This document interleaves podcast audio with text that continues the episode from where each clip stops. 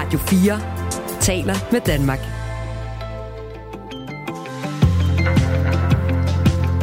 Velkommen til Radio 4 morgen. Kim har skrevet det første input til det interview, der skal ske med Danmarks Radio lidt senere. I anledning af det øh, Melodi Grand Prix, der gik galt. Altså, jeg har også fundet et klip fra Melodi Grand Prix 1979, som er det bedste nogensinde. Det var også der, hvor det gik en lille smule galt, ikke også? Det gik så galt, som det overhovedet kunne. Øh, Erling Bundgaard var studievært. God gamle Erling Bundgaard. Og iskold. Ja, øh, selvfølgelig. Han er iskold. Jeg har haft ham som chef engang. Han er iskold.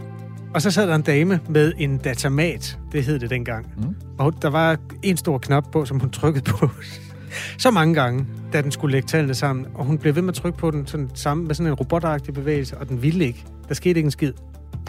Øh, og til sidst, så måtte han så regne det ud i hovedet, og der var et dødt løb mellem øh, Grete Ingemann og Tommy Sebak.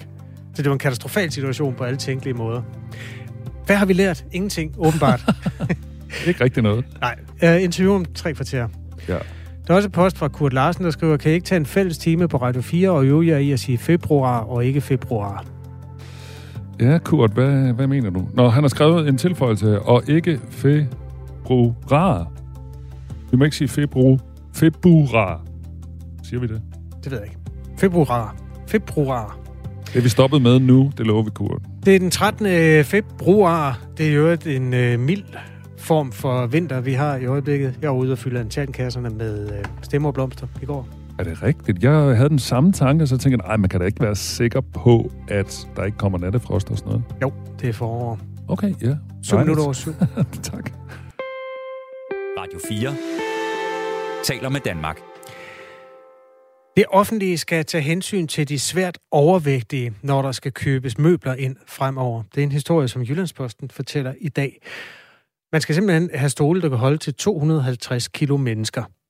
I øh, december sidste år indgik staten og kommunernes indkøbsservice og leverandør af møbler til det offentlige en aftale, hvor et af kravene lyder, at stolene skal kunne bære 250 kilo.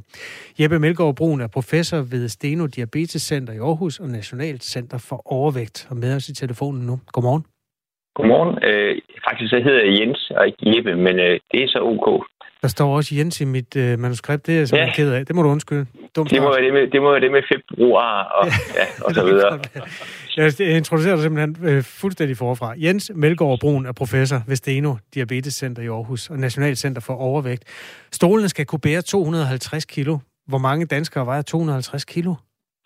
Jamen, det ved vi faktisk ikke, men vi ved, at øh, knap en femtedel af alle voksne danskere, de har et BMI over 30. Øh, hvis man skal op og veje 250 kilo, så skal man nok op og have et BMI over 40, så man kan sige, at det, det, er, det er ikke de der 800-900.000, som har et BMI over 30, men det er, det er bestemt nogle 100.000, der gør det. Hvor stort et problem vil du vurdere, at manglen på sædepladser for svært offentlige personer, eller svært øh, overvægtige personer i det offentlige rum er øh, generelt?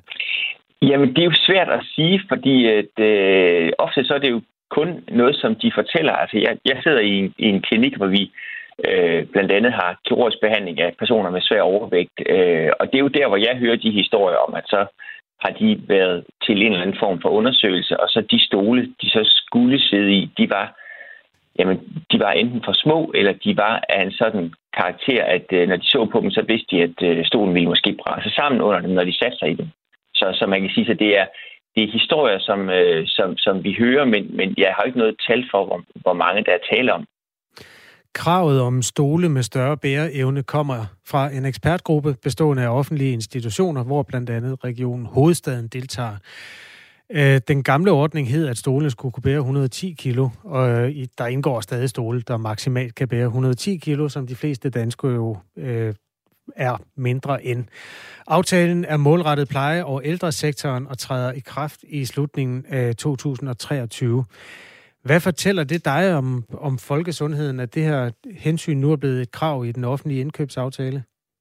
Jamen, det fortæller mig jo bare, at, at, øh, at de folk, der har siddet og, og arbejdet med det her, har, haft øje for, øh, hvordan vores samfund har ændret sig over de sidste 10 år, eller de sidste 10-20 år. Øh, for da danskernes sundhed blev offentliggjort her for, for et øh, godt års tid siden, så kunne man jo se, at, at øh, andelen af de personer med, med svær overvægt var steget øh, igen. Øh, så på den måde, så er det et, et, øh, et problem, som, som man ikke kan, kan bare øh, lukke øjnene for. Vores lytter, øh, morfar, har skrevet til os, han, fordi han har lige været indlagt på sygehuset. Han er normalvægtig og lå i en normal seng, og den kunne lige køre ind i elevatoren, når han skulle fragtes op og ned fra stue til stue. Det må også give nogle udfordringer i sundhedsvæsenet, når der er flere øh, sådan meget svært overvægtige mennesker. Det gør det, det gør det da bestemt, og man kan sige, det, specielt inden for plejesektoren, altså det med at mobilisere og forflytte de her personer, som har øh, øh, svær eller meget svær overvægt, det, det er et, et problem, og det er derfor, man er nødt til at udvikle øh, redskaber øh, og, og, øh, og, kan man sige, mekaniske øh, hjælpemidler, således at det kan lade sig gøre på en hensigtsmæssig måde, også for de folk, der er ansat i, øh, i, i sundhedsvæsenet. Jens Melgaard Brun her er altså professor ved Steno Diabetes Center i Aarhus og Nationalt Center for Overvægt. Øh, det med et menneske på 250 kilo, det var jo sådan fuldstændig ekstremt, hvis man går 50 år tilbage i Danmarks historien. Hvor, hvor meget har den her del øh, flyttet sig? Altså, hvor, hvor mange flere svært overvægtige mennesker er der kommet i vores samfund? Jamen, der, der er kommet flere, øh, og jeg kan ikke sætte tal på, hvor mange det, det præcis er, men man kan se for alle de underkategorier af svær overvægt, altså vi, vi deler dem jo op i tre forskellige kategorier, men alle tre kategorier, der er simpelthen kommet flere øh, over de sidste 10 år. Så, øh, så det er en, en øh, kan man sige, det er en udfordring for de personer, der arbejder i vores øh, pleje- og behandlingssektor. Øh, Hvorfor er der kommet flere?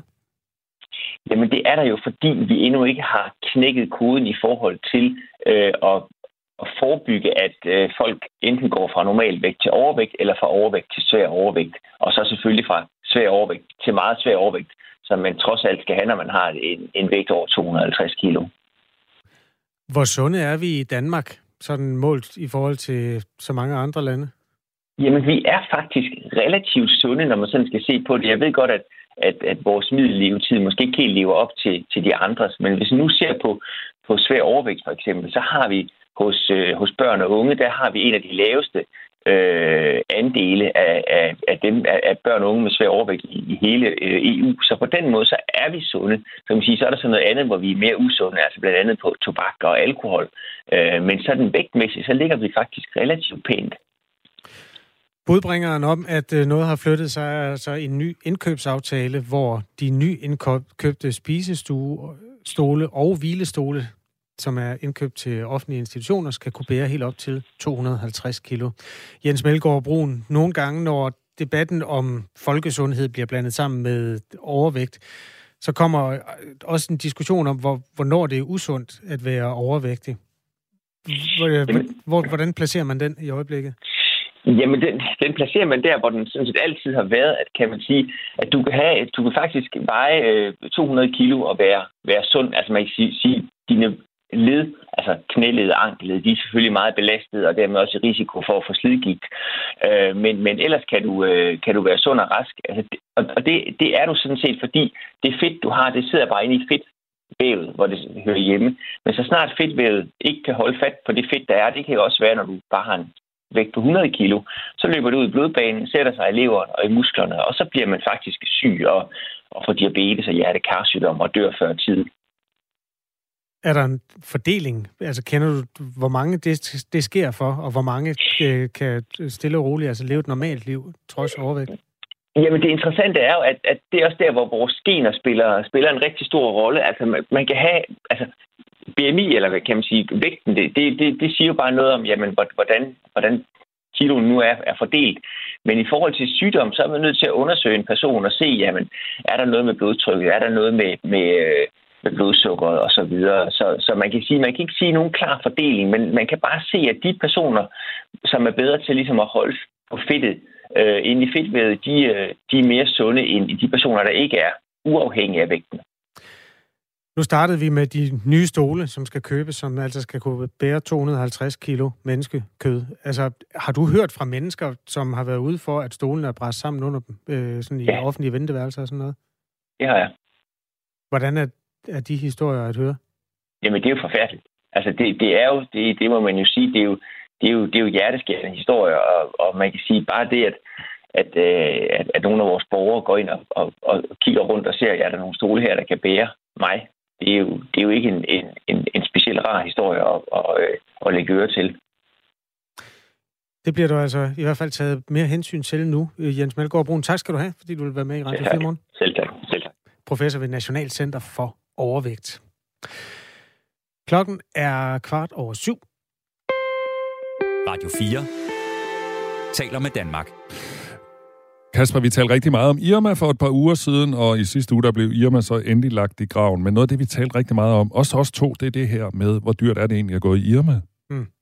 Du spurgte mig, om jeg øh, handlede i Irma, og jeg sagde til dig, ja, men hmm, jeg synes da godt nok, det er en meget dejlig butik, og nogle søde mennesker, der arbejder i Irma, men jeg synes også, det er lidt dyrt. Ja. Og nu har politikken så faktisk øh, her i weekenden lavet sådan en prisundersøgelse. Så nu kan vi få syn for sagen for, hvor dyrt det er at gå i Irma. Ja, tak. Og i, helt i Irmas og i politikens ånd, så er det kun økologiske varer, de har været, de har været ude og købe ind. 14 forskellige økologiske varer. Du nævnte den gotlandske fiskejuice. Er det den? Nej, den var desværre ikke med, men øh, det er minimælk af 38, fløde, havregryn, hvedemel, gulerødder, og så er der ud af 14 varer i alt, Ja. øh, som de har været ude at købe i 10 forskellige supermarkeder, også et par stykker af de supermarkeder, som findes på internettet. Hmm. Hvem tror du er billigst? Af alle supermarkeder? Ja, nu ved jeg ikke, om der findes et eller andet lille lokalt supermarked, der ikke er med, men sådan er dem, vi kender. Åh, oh, det skulle vel aldrig være... Coop 365. Næsten rigtigt. De blev nummer to. Netto. Netto er de billigste øh, for de her 14 varer, som, øh, som politikken var ude at købe. Det kostede 207 kroner i netto. Og så er Coop 365 nummer to. Og så til min lille overraskelse, nemlig.com, du ved, der hvor man køber varer på nettet, de er faktisk de tredje billigste. Okay. Og så går det derned af Lidl, Føtex, Superbrusen, Rema og så videre, og så videre, og så videre. Og de dyreste? Det er Irma. Ja! Er det det? ja, det er det. Okay. De der 14 varer i Irma, de koster 262 kroner og 67 øre. Det er faktisk 55 kroner dyrere end de billigste i Netto. Okay. Ja. Men, men de lukker nu. Så der De er- lukker nu, og jeg er sikker på, at hvis øh, der nogen fra Irma er med her, så vil de sikkert også sige, ah jamen, der er ikke kigget på kvaliteten, og vores kvalitet kan måske være bedre på nogle af varerne osv. osv. Men altså, nu er det altså afgjort, det vi har talt om flere gange. Hvor dyr er øh, Irma? De er altså lidt dyrere end de andre. En 8-årig pige kæmper for at trække vejret. Sådan som vi ser det i et lægehus. Ja, det er korrekt skift. På gulvet foran hendes far stopper hendes hjerte med at slå. Hvad vi er på vej til? Vi har fået bekræftet, at det er stop på et 8-årigt barn skift. Hvordan kan det ske? Vi kommer ikke til at udtale os om det, eller at du skal have noget agtindsigt herfra. Lyt til den døde pige i lægehuset i Radio 4's app, eller der, hvor du lytter til podcast. Radio 4 taler med Danmark. Det er ikke kun på Christiansborg, at det politiske arbejde kan udløse søvnløse nætter og mavepine. Det kan også være stressende at være aktiv i lokalpolitik. I en rundspørg, som Altinget har lavet, svarede 4 ud af 10 lokalpolitikere, at de følte sig stresset som følge af deres byrådsarbejde. En af dem, som blev stresset og måtte sygemelde sig på grund af det, det er Simon Nikolajsen Jørgensen, som er valgt for Socialdemokratiet i Bilund Kommune. Det var en kombination af at skulle være lokalpolitiker og så have et øh, fuldtidsarbejde ved siden af. Øh, der er rigtig mange timer i at være lokalpolitiker, når man gerne vil gøre sit bedste, både på sit arbejde og øh, som lokalpolitiker, jamen, så nogle gange så kan det få, få læsset til at vælte. Sådan sagde altså Simon Nikolajsen Jørgensen, og det sker ikke kun i Bilund, det her med, at byrådspolitikere må sygemelde sig med stress. Det sker i mange af landets kommuner, og et af de steder, hvor de har forsøgt at gøre noget ved problemet, er i Aarhus. Godmorgen, Jakob Bundsgaard, Socialdemokratisk borgmester i Aarhus Kommune. Godmorgen. Mindre end et år efter det seneste kommunalvalg, der var der to byrådspolitikere, der blev sygemeldt med stress hos jer, altså i Aarhus Kommune. Hvad gjorde du ved det som borgmester? Ja, det er rigtigt. Der var to, der var nødt til at stoppe i Aarhus Byrådet på grund af stress, og det gav selvfølgelig stof til, til eftertanke, og det er jo heller ikke øh, ukendt, hverken i, i politik eller i, i samfundet generelt, at der kan være et meget stort arbejdspres. Så noget af det, vi har vil kigge på, det er, hvordan kan man som byrådspolitiker få nogle øh, ressourcer at, at trække på, hvis, øh, hvis man er på vej til at, at få stress. Så vi har lavet en ordning, hvor, øh, hvor man kan, kan få nogle timer ved en, en psykolog, øh, hvis man, øh, man synes, at det hele er ved at, at blive for meget. Øh, så det er en af de øh, ting, vi har gjort, og så har vi brugt rigtig mange kræfter på at snakke om det her, øh, også for at, at få fjernet noget af det tabu, der kan være øh, hos, øh, hos nogen i forhold til, til stress. Øh, og det tror jeg også er, er en vigtig del af det. Er der noget med, at I også har holdt kursus i øh, sociale medier? Ja, vi har, vi har kigget ned i, altså vi, vi har snakket øh, på tværs og, og prøvet at, at identificere nogle af, af de faktorer, der kan være med til at, at skabe et stort pres, og, øh, og både vores, vores egen øh, kan man sige, undersøgelse blandt øh, byrådsmedlemmer, men også øh, når vi kigger på, på landsplan, kommunernes landsforening har, har netop offentliggjort en, en, en undersøgelse om samarbejde mellem øh, embedsmænd og, og politikere, men en del af den øh, handler faktisk også om, at, øh, at rigtig mange politikere bruger meget tid øh, på de sociale medier, fordi det er en, en del af opgaven, og der er, der er presset jo øh, konstant, og tonen kan, kan være meget hård. Øh, så det er også noget af det, vi har, vi har drøftet og prøvet at give nogle værktøjer til, hvordan kan man øh, sige fra, øh, og hvordan kan man øh, også øh, finde et passende niveau, øh, så, man, øh, så man også kan holde fri en, en gang imellem. Vi talte om øh, folketingspolitikere i sidste uge, selvfølgelig fordi Jakob øh, Ellemann Jensen øh, sygemeldte sig. Jeg talte med Søren Gade, Folketingets formand, i sidste uge. Han nævnte også det her med de sociale medier, at det kan være enormt stressende. Hvad, hvad, gør du egentlig selv? Altså, du er sådan ligesom frontfigur i Aarhus Kommune. Er du meget på de sociale medier, eller hvordan, hvordan administrerer du det? Ja, jeg er også til stede på, på de sociale medier, og, og der er jo nogle øh, helt oplagte fordele ved sociale medier, fordi man kan komme helt tæt på, øh, på borgerne, og, og borgerne får en nem adgang til, øh, til deres politikere. Øh, men det er klart, at det er jo også øh, et medie, hvor, øh, hvor man udkommer hele tiden, øh, og hvor, øh, hvor, hvor der ikke er nogen grænse for, hvor, hvor meget tid man kan bruge på det. Så jeg, jeg sætter noget tid af til, til sociale medier. Hvor meget vil jeg bruge på det? Mm. Øh, og så har jeg fravalgt det øh, helt øh, privat. Øh, der bruger jeg det slet ikke. Øh, så, så jeg bruger det i, i arbejdsmæssig sammenhæng og, og til at fortælle om, øh, om livet og, og arbejdet som borgmester, men ikke, men ikke privat. Føler du egentlig, der hviler et særligt ansvar på dig som borgmester i forhold til det her stress, altså øh, som, som sådan frontfiguren? Ja, det synes jeg, der gør. Altså, øh, jeg, jeg føler et ansvar for, øh, for byrådet og byrådets arbejdsvilkår. Øh, og det er selvfølgelig noget, vi, vi, vi skal gøre sammen på tværs af, af de forskellige partier og politikere. Men, men jeg føler et, et ansvar for, at, at, at vi også har et arbejdsklima, hvor folk kan holde til at, at være i lokalpolitik. Vi har jo brug for, at, at det er de dygtigste og, og mest engagerede politikere, der, der bliver valgt og, og Øh, har lyst til at, at engagere sig i, i lokalpolitik, så vi får de bedste beslutninger, og, og det der også er retvisende for, for de, øh, de ønsker og drømme, der er hos, øh, hos borgerne i Aarhus. Så, så det er vigtigt, at man kan holde til at, at være i lokalpolitik.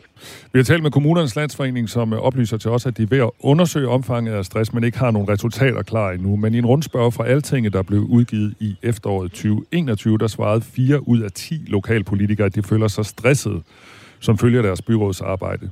Og i en stor tilbagevendende undersøgelse, der hedder det kommunalpolitiske barometer, der oplyser landets kommunalpolitikere, at de typisk bruger omkring 18 timer om ugen på politisk arbejde. Hvorfor tror du egentlig, at de her byrådspolitikere er særligt udsat for at blive stresset? Jamen, jeg tror for det første, som, øh, som vi også hørte fra, fra Bilund, så øh, er det for langt de fleste jo en øh, fritidsbeskæftigelse, altså noget, der, der kommer efter arbejde eller studie. Og det vil sige, at, at man kommer op på rigtig mange timer. Når man først har arbejdet 37 timer på sit almindelige arbejde eller studie, så skal man lægge øh, oftest også noget mere end, øh, end de 18 timer øh, i, øh, i arbejdet. Og så er der perioder, hvor der er, er meget tryk på, når man øh, øh op til øh, og i forbindelse med øh, store beslutninger øh, eller øh, budgetlægning, øh, så, så er det rigtig, rigtig mange timer, man, man bruger på det. Og der kan det være svært at få øh, både arbejdsliv, øh, politik og, og familieliv til at, at gå op i en højere enhed. Og der, der er der altså mange, der, der virkelig er presset. Er det skruet sammen på den rigtige måde, kan man ikke lade være med at spørge. Altså 18 timer, jeg tror de færreste af os lige kan finde 18 timer, til, som, som vi ikke øh, bruger i forvejen. Altså kunne man gøre det på en anden måde, eller, er det, eller bliver det nødt til at være på den her måde? Jamen, jeg tror, øh, at det, det, er jo, det, er en, det er en stor diskussion, øh, fordi noget af det, der er, er rigtig godt øh, ved vores lokale demokrati, det er, at, øh, at det er jo helt almindelige mennesker, der, der, der tager en opgave på sig øh, ved siden af, af deres arbejde eller studie. Og, øh, og det, at, at, at folk stadigvæk har et arbejde, øh, lever i lokalområderne og har en, en helt almindelig hverdag, ligesom alle andre øh, i, i den kommune, hvor man bor. Det er en, det er en, det er en ret stor gave til, til vores lokale demokrati. Omvendt, øh, så er det rigtig mange timer, man, man beder om folk om at arbejde ved siden af, af deres øh, almindelige arbejde. Så, så det er også øh, et, øh, et stort øh, arbejdsmæssigt pres. Øh, og derfor kunne man godt øh, i nogle sammenhænge ønske sig, at man havde fuldtidspolitikere, eller i hvert fald flere fuldtidspolitikere, mm. end, øh, end man har i dag. Øh, men, men det er en afvejning, øh, og det er en svær diskussion, fordi der er også meget store fordele ved, at øh, det er helt almindelige mennesker med almindelig arbejde, der, der er med til at, at træffe store beslutninger for, for os alle sammen i, øh, i, i kommunalbestyrelsen rundt omkring. Kunne du ønske dig, altså, vil du ønske, at, at det var fuldtidspolitikere? Jeg, jeg vil være ked af, hvis det, hvis det kun var fuldtidspolitikere, og, øh, og jeg, øh, jeg er ret sikker på, at man skal, man skal i hvert fald sørge for at, øh, at finde en balance. Øh, vi har jo seks fuldtidspolitikere i, i Aarhus Byråd, og, øh, og jeg tror faktisk også, at vi er det byråd i, i Danmark, hvor, hvor der er flest borgere per byrådsmedlem, øh, fordi der jo er, er nogle flere øh, medlemmer af Københavns borgerrepræsentation. Mm. Øh, så, så, så der er et stort pres øh, i, i Aarhus. Øh, der kunne man godt øh, have en eller to øh, fuldtidspolitikere mere, men man skal også passe på med, at det ikke bliver et A- og et B-hold, altså mellem dem, der er, er fuldtidspolitikere og dem, der er fritidspolitikere. Så der, der er virkelig nogle fine balancer, man skal finde. Du blev selv valgt ind i Aarhus, øh, i, i byrådet i Aarhus i øh, to, 2002, og du har været borgmester siden 2011. Er, hvis du sådan ser tilbage på dit eget politiske liv, er byrådsarbejdet blevet mere stressende nu, end det var for 10 eller 20 år siden? Jeg vil sige, det var faktisk også ganske stressende for, øh, for 20 år siden, da, da jeg startede i, øh, i byrådspolitik. Øh, det er klart, at det med sociale medier er kommet oveni, øh, som, som tiden er gået. Og, øh, og, og derfor tror jeg også, at, øh, at det er en, en del af forklaringen på, at, øh, at der er flere øh, i dag, der, der går ned med stress. Men, men det var også et, øh, et hårdt pres dengang. Øh, det var det. Udover at være borgmester i Aarhus, så er du også næstformand i Kommunernes Landsforening. Jeg har talt med Kommunernes Landsforening, og det virker lidt på mig, nu er det bare noget, sådan min egen fornemmelse, det er, at det er ikke, det, man er måske så småt ved at begynde at se på det her. Altså, er I lidt sent ude? Nej, jeg tror, altså, øh, øh, det er jo i virkeligheden op til den enkelte kommunalbestyrelse at, at prøve at finde de, de rigtige løsninger lokalt. Øh, og noget af det, som, som mange kommuner har arbejdet med, også understøttet af, af kommunernes landsforening, det er jo, at man ved byrådets periodens start øh, arbejder med, med nogle af de her ting. Både i forhold til, hvad er det for et pres, man kommer under, øh, så man ligesom kan, kan prøve at, at planlægge sin tid, men også øh, få nogle, nogle, nogle gode drøftelser og et kodex for, hvordan det er, man gerne vil arbejde sammen. Fordi øh, en del af, af det pres, der er, kommer jo også fra, fra ens byrådskollegaer og fra den konkurrence, der er om at sætte dagsordenen og få mest indflydelse, være bedst ind i tingene. Alle de ting, som, som jo har en betydning for, om man kan få sine ting igennem. Øh, og og der, øh, der er det vigtigt, at man også på tværs i, i byrådet har nogle drøftelser om, hvordan er det egentlig, vi arbejder, øh, og hvordan vil vi, vi gerne øh, kan man sige, hjælpe hinanden til at have et godt arbejdsmiljø. Det lyder som om, du står et sted, hvor der er fuglesang bagved. Er det rigtigt? Står du udenfor? ja, det gør jeg. Det er også jeg meget tænker, afstressende. ja, det skulle jeg til at sige. Det må være meget afstressende. Øh, lige her til sidst, øh, Jakob Bundsgaard, hvad gør du egentlig selv for at undgå stress? Jamen, jeg prøver at stemple ud i, øh, i de øh, ferier, der er. Øh, og så øh, har jeg heldigvis altid været god til at, at lægge øh, nogle af, noget, noget af bekymringen øh, fra mig, øh, inden jeg træder ind af gadedøren der, derhjemme. Øh, og, øh, og jeg øh, har rigtig mange øh, gode mennesker, jeg kan snakke med, når, når tingene er svære, og når, det, når der er pres på. Øh, så, så det er den måde, jeg selv øh, arbejder med det på. Tak fordi du var med her, og have en øh, dejlig afstressende dag der i øh, fuglefløjten. og tusind tak, og lige måde. Tak. Jeg Jakob Bundsgaard, som altså er socialdemokratisk borgmester i Aarhus Kommune og næstformand i Kommunernes Landsforening. Efter nyhederne halv ni, der taler vi med Roger Buk, som er valgforsker ved Danmarks Medie- og Journalisthøjskole, og som følger kommunalpolitik særdeles tæt, og han peger på, at det kan være et demokratisk problem, at øh, byrådspolitikere bliver stresset. Vi spørger ham, hvorfor. Det er også et folkesundhedsproblem i bred forstand, at der er mange mennesker, der bokser med stress. Forskerne har jo øh, kigget på, at det ikke er sådan normal travlhed, altså det er ikke bunken af ting, der som sådan gør det, men det er mere sådan, når, når der er nogle forventninger, som kan være svære at leve op til. Og det her, det gælder jo ikke kun politik. Det er jo altså utrolig mange brancher, hvor mm. man kan være ramt af, af stress. Der kom et par råd fra Jakob Bundsgaard der. Øh, tal med nogle andre mennesker, når, når hovedet koger over. Det tror jeg også gælder øh, uden for politik. Og så stod han udenfor. Det kan også være en god idé. Måske øh, synes jeg, jeg har hørt mange gange, at man simpelthen skal bevæge sig udenfor, udenfor ude i naturen. Gå, ja. øh, gå nogle ture. Jeg tror faktisk, den slår ud på, på mange måder sådan i, i forhold til sundhed, den der. Godt. Øh, Radio 4 Morgen skal se nærmere på tysk undervisning. Der er for lidt. Efter nyhederne, nu den halv otte. Nu er der nyheder på Radio 4. Objektet, der blev skudt ned af USA i går aftes, udgjorde en trussel, fordi det muligvis var til spionage og fordi det kunne forstyrre flytrafikken. Det oplyser en embedsmand fra det amerikanske forsvarsministerium Pentagon til nyhedsbyrået Reuters. Objektet udgjorde ikke en militær trussel, erkender embedsmanden, men det kunne have udgjort en trussel for indrigsluftfart, lyder det. Det flyvende objekt blev først opdaget over delstaten Montana lørdag, men blev skudt ned i går. Pentagon hævder, at objektet fløj tæt på amerikanske militærområder. Fredag og lørdag blev to øvrige ukendte objekter skudt ned i Kanada og den amerikanske delstat Alaska. Embedsmænd fra de amerikanske sikkerhedstjenester vurderede i går eftermiddag, at de to ukendte objekter formentlig var ballonger og ikke lignede den kinesiske luftballon, der blev skudt ned den 4. februar. Det er det fjerde uidentificerede objekt, som amerikansk militær skyder ned på under 10 dage.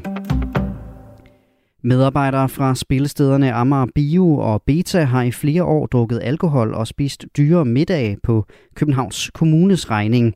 Det skriver Berlingske på baggrund af en agtindsigt. Medarbejdere fra de to spillesteder har ifølge avisen blandt andet spist middag til flere tusind kroner på MASH og drukket drinks på Roskilde Festival for minimum 933 kroner. Og omfanget kommer bag på kultur- og fritidsborgmester Mia Nygaard fra Radikale. Både direktionen og kultur- og fritidsborgmesteren er rystet over omfanget af bilagene, indholdet, økonomien og at det ikke er blevet sporet før nu, skriver Københavns Kultur- og Fritidsforvaltning i et svar til Berlingske. De to spillesteder er organisatorisk en del af Københavns Kommune. Det er kommunens politik, at medarbejdere ikke må drikke alkohol i arbejdstiden, medmindre det er aftalt med den lokale leder. Et nyt studie af dyrene på Mols Laboratoriets spisevaner har nu set dagens lys. Det er Naturhistorisk Museum, der selv deler nyheden, og Malu Freimann fortæller. Diæten hos de vilde dyr har ofte været genstand for debat, da mange dyreaktivister mener, at det er dyremishandling, at dyrene ikke bliver fodret. Nu har Naturhistorisk Museum, som står for Feltlaboratoriet, sammen med Aarhus Universitet selv undersøgt dyrenes spisevaner gennem afføring. Vi har gerne ville se, hvordan sæsonvariationen i, hvad de her heste og køer går og spiser, den er, siger Ph.D.-studerende ved biologi på Aarhus Universitet Emil Ellegaard Thomasen til TV2 Østjylland. En gang om måneden i et helt år har han og holdet derfor indsamlet afføring og analyseret det gennem DNA-analyse for at se, hvad de spiser, og der er stor forskel. Især om vinteren er der stor forskel. Eksempelvis lever hestene meget mere e, og køerne lever i højere grad af eksempelvis brumbær. Han forklarer, at resultaterne kan bruges i fremtiden, fordi der har været stor usikkerhed omkring, hvordan de store græsser interagerer med hinanden og det system, de er i. Og med de her resultater kan vi se, at de supplerer hinanden rigtig godt, fordi de spiser meget forskelligt, siger han. Dyrene er en del af det såkaldte rewilding-projekt, hvor dyrene ikke tilskudsfodres, men selv skal finde deres føde. Den israelske her hævder at have angrebet en underjordisk fabrik, hvor Hamas-bevægelsen har fabrikeret raketter til angreb mod Israel. Det skriver nyhedsbyrået Reuters, der har folk til stede i nærområdet og har hørt eksplosionerne. Der er umiddelbart ingen meldinger om dræbte i angrebet. Angrebet sker umiddelbart efter, at Israel måtte skyde en raket ned, som landet hævder, at Hamas har affyret mod landet.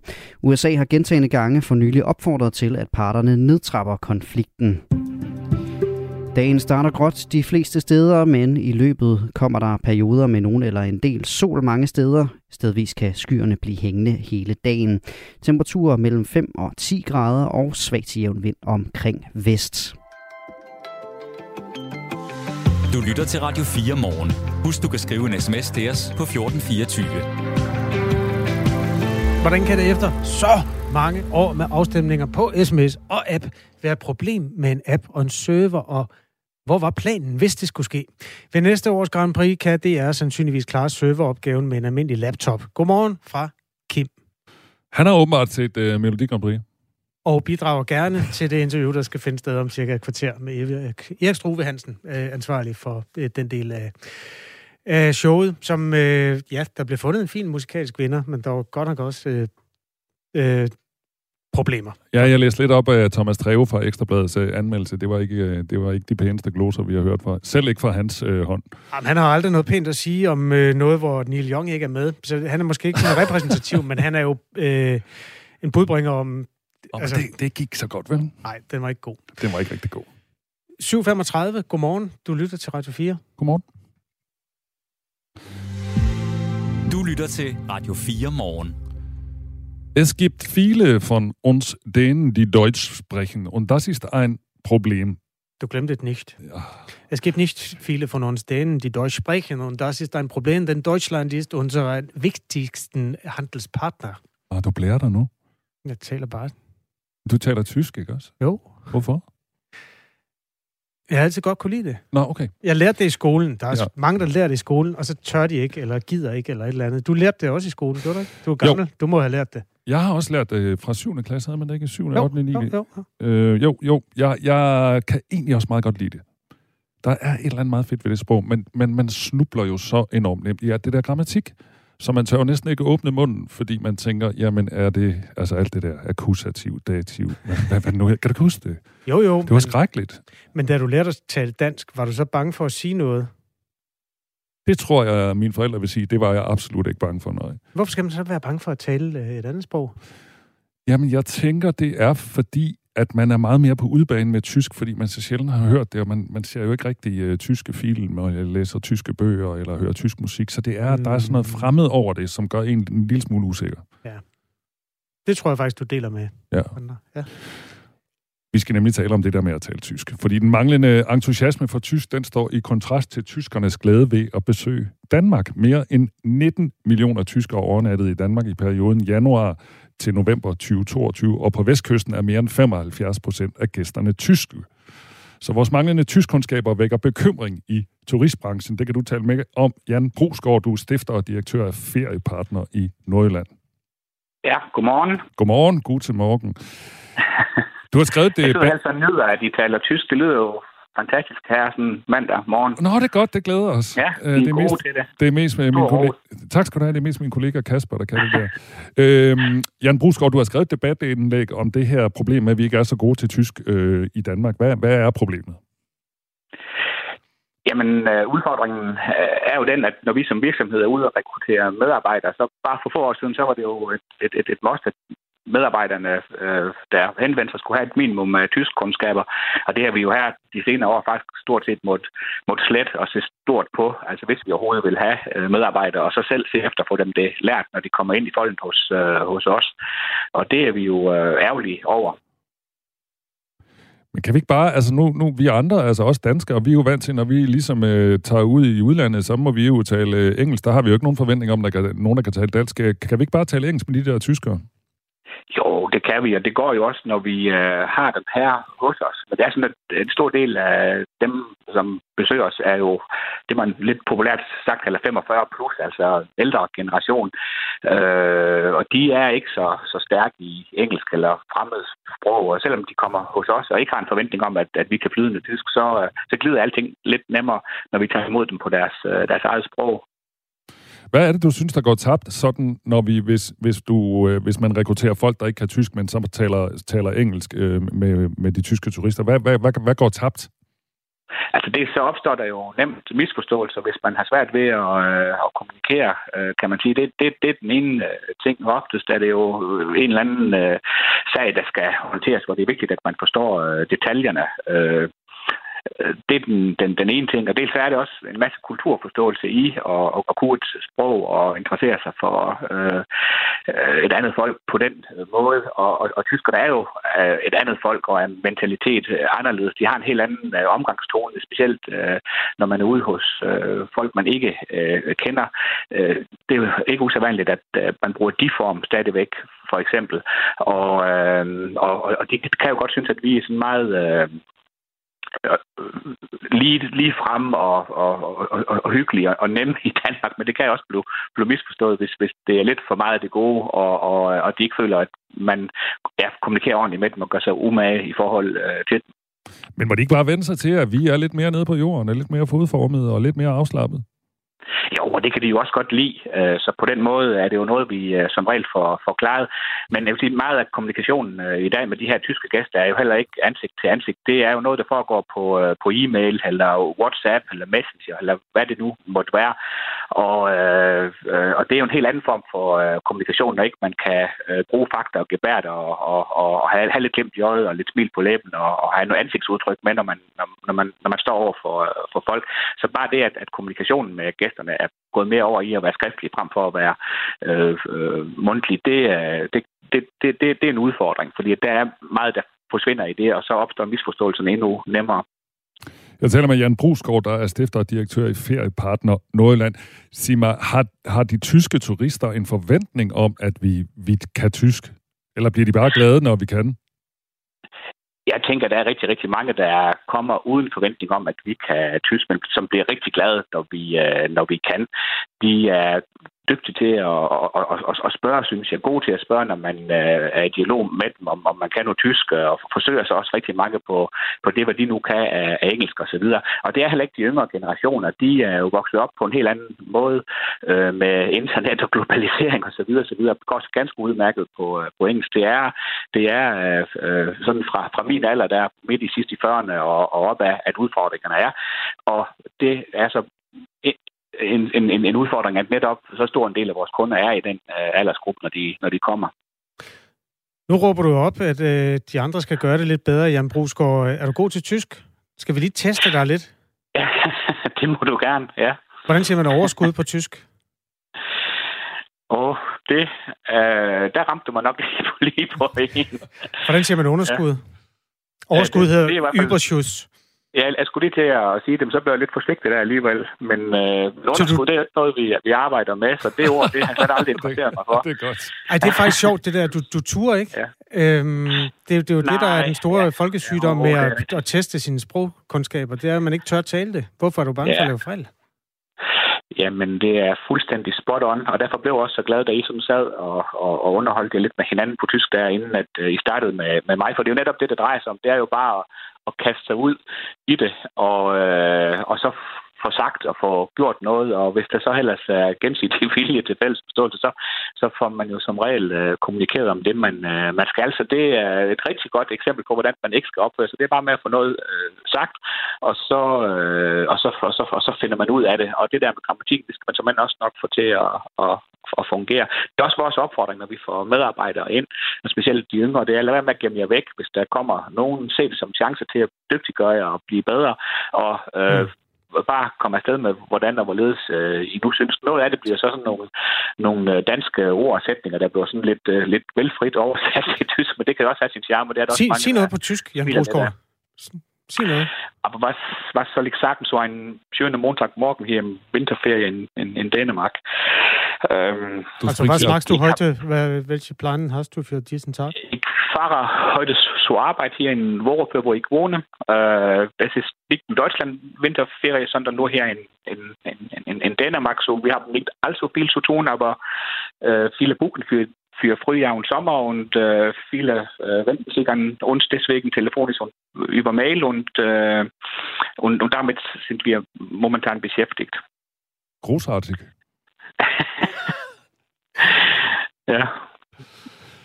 Øh, tak for, at jeg prøverne på de, på de tyske. Der er 83 millioner tyskere, altså knap 6 millioner danskere, og de tyske besøgende står for næsten 60 procent af alle udenlandske overnatninger i Danmark. Hvad skal vi egentlig gøre ved det her? Altså, hvad, hvordan, øh, nu har du kommet med et opråb om, at øh, det ville være dejligt, hvis øh, flere kunne lære at tale tysk. Hvad synes du, vi skal gøre ved det?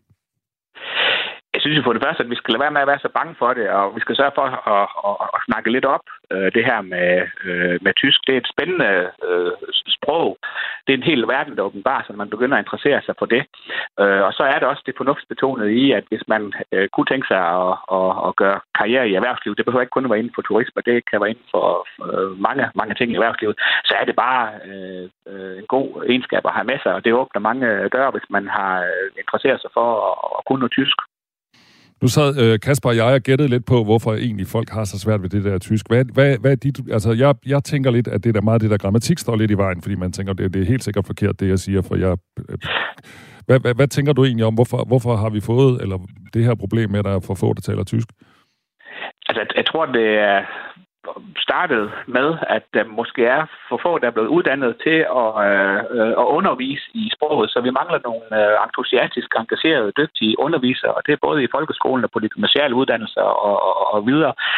Det er som om, at, øh, at man har øh, vil lige stille tysk med fransk og spansk, og det synes jeg sådan fra min stol, at det er lidt urealistisk, fordi at selvfølgelig er det også øh, skønne, vigtige sprog med, med fransk og, og, og, og, og spansk, og så mange flere rundt om i, øh, i, i, øh, i, i verden taler de sprog. Det er bare lidt længere væk fra den geografi, vi befinder os i, mm. øh, og ikke så interessant for os som, øh, som, som, som danskere. Så de tyske burde jo have absolut topprioritet, og hvis ikke det har det i undervisningssystemet, startende med dem, der skal undervise i det, jamen så, så er der jo heller ingen, der tager det, der tager det til sig og, og bliver præsenteret for det som, som noget godt og positivt. Og så lød det altså analysen fra Jan Brusgaard, der er stifter og direktør i Feriepartner i Nordjylland. Danke schön, Jan. Bitte sehr. Schönen Tag. Schönen guten Morgen. Øhm, de her journalister er jo jyder. Jyder handler syd for grænsen, lyder analysen fra et menneske, der hører Radio 4 morgen. Er det derfor, du, skal, du kan tysk? Du fræser ned og køber smøger, eller hvad? Nej. Øh, det er derfor, jeg kan tysk. Var det ikke sådan, jamen, jeg synes jo ikke rigtig, jeg kan tysk, men jeg har en del af min barndom i Sønderjylland, så måske har jeg fået noget ind i det der øh, fjernsynet, der var barn.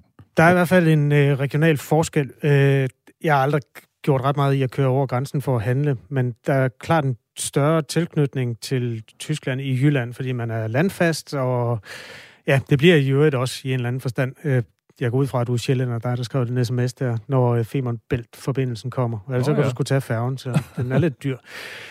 Øh, det er i hvert fald et dejligt sprog, som Lena også... nej, det er ikke Lena. Der er en, der hedder... Det er Mia, der skrev noget pænt om tysk nede. Øh, ligesom jeg lærte jeg tysk i 7. klasse og fortsatte i HF. Jeg taler tysk, hvis der er nogen, der taler tysk til mig, og det holder jeg ved lige ved at se film på tysk og læse tysk og se tysk tv hos ven inden.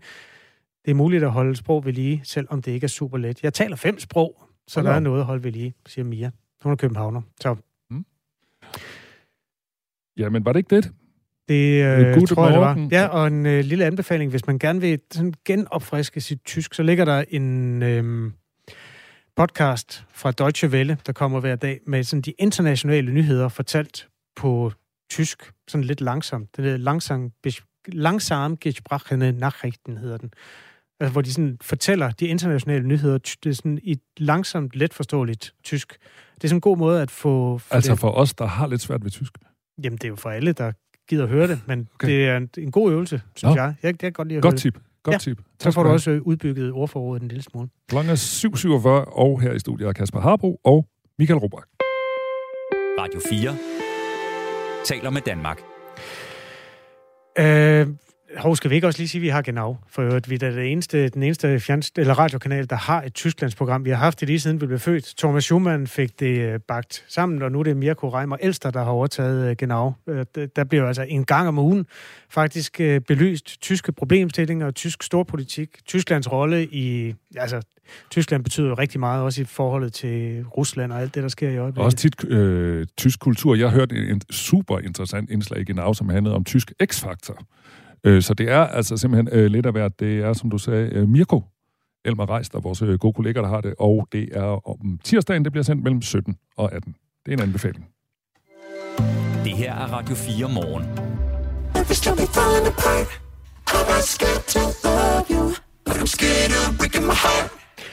Breaking my heart. Riley øh, vandt, og det var sådan set øh, det, man kunne sætte to streger under. Så kunne man sætte streger under, at øh, det gik lidt op i hat og briller med appen. Øh, et afstemningssystem, som ingen forstod, og en app, der ikke virkede, stjal lidt billede fra DR's Melodi Grand Prix Fest i lørdags. Programansvarlig Erik Struve Hansen er med os nu. Godmorgen. Godmorgen. Der er flere spørgsmål til dig, og der er også nogle af Radio 4 Morgens lyttere, der har øh, nogle inputs. Men jeg vil lige begynde med at spørge, hvordan fandt I frem til Riley her som vinder? Det gjorde vi via de sms-stemmer, der kom ind, og så via de app-stemmer, som der faktisk også kom øh, pænt mange ind af, selvom at appen drillede for en del danskere.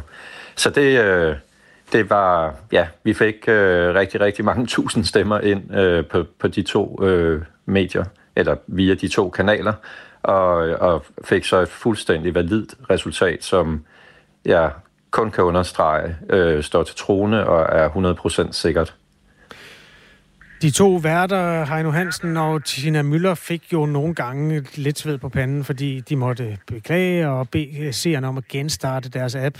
Hvor, hvad, hvad skete der i maskinrummet lige den periode der, hvor, hvor det brændte sammen gang på gang?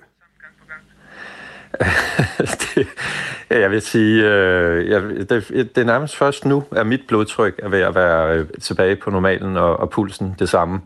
Altså det, der skete, det er, at øh, en app gik ned, øh, nej, undskyld, en server gik ned, øh, som øh, den app, vi bruger, er, er bundet op på.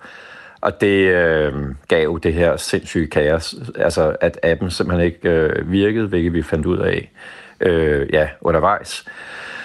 Og, øh, Hvorfor virkede ja, den ikke? Blev, øh, der, nej, men det var fordi, at serveren gik ned, så, altså, så, så, altså, så den, øh, den gik simpelthen i sort. Det var et teknisk uheld. Øh, så, så ja, teknikken gik fuldstændig øh, i sort, og, og derfor virkede appen ikke. Øh, det var et servernedbrud, øh, som, og serveren øh, altså var ikke i Næstved, men ude i DR-byen. Men, men hvorfor gik serveren ned, kan man jo så spørge? Ja, altså, det, det gjorde den, fordi at den blev overbelastet af, at der var ekstremt mange, der stemte øh, til den her, det her Melodi Grand Prix. Og hvorfor, altså, at serveren så ikke kunne følge med, med det, synes jeg jo ikke er godt nok. Altså, jeg skal den første til at beklage, øh, at, det ikke, øh, at den ikke kunne følge med. Hvad hedder det? Det er, altså, det er den samme øh, løsning, vi har haft i flere år, og, øh, og, og der har aldrig været det her problem før. Nu sker det. Det er en teknisk... Øh, altså, det er et rent teknisk uheld, der sker det ikke. Det er ikke en, en medarbejder fra altså nede i Næstved, som sidder og fucker det andet op. nej, det, er, det, det, det, det, er, det er teknik, der går, øh, der går ned, fordi det bliver overbelastet, ligesom man kender det fra Altså, når man øh, alle sammen vil købe billet til en eller anden øh, meget attraktiv koncert. Og, Der bliver jeg nødt til at spørge dig, Erik Struve Hansen, programansvarlig for Dansk Melodi Grand Prix. Du vil gerne have så mange som muligt ser det, og I vil gerne have så mange ja. som muligt stemmer. Altså, hvor mange stemte, og hvordan kan det være, at det var flere, end det var bygget til?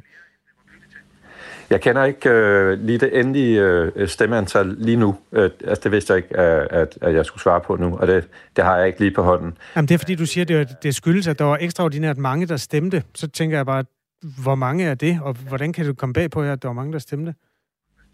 Altså det er over, det er i hvert fald, altså det er, det er langt over 100.000, som sidder og stemmer på, øh, på, øh, på sådan et tidspunkt. Og, og det system, det er jo et, vi har købt, og, og jeg vil sige, øh, altså det er jo, altså, det, det er en opgave, vi, øh, vi har udliciteret og, øh, og købt hos en udbyder, som, øh, hvad hedder det, altså altid har virket.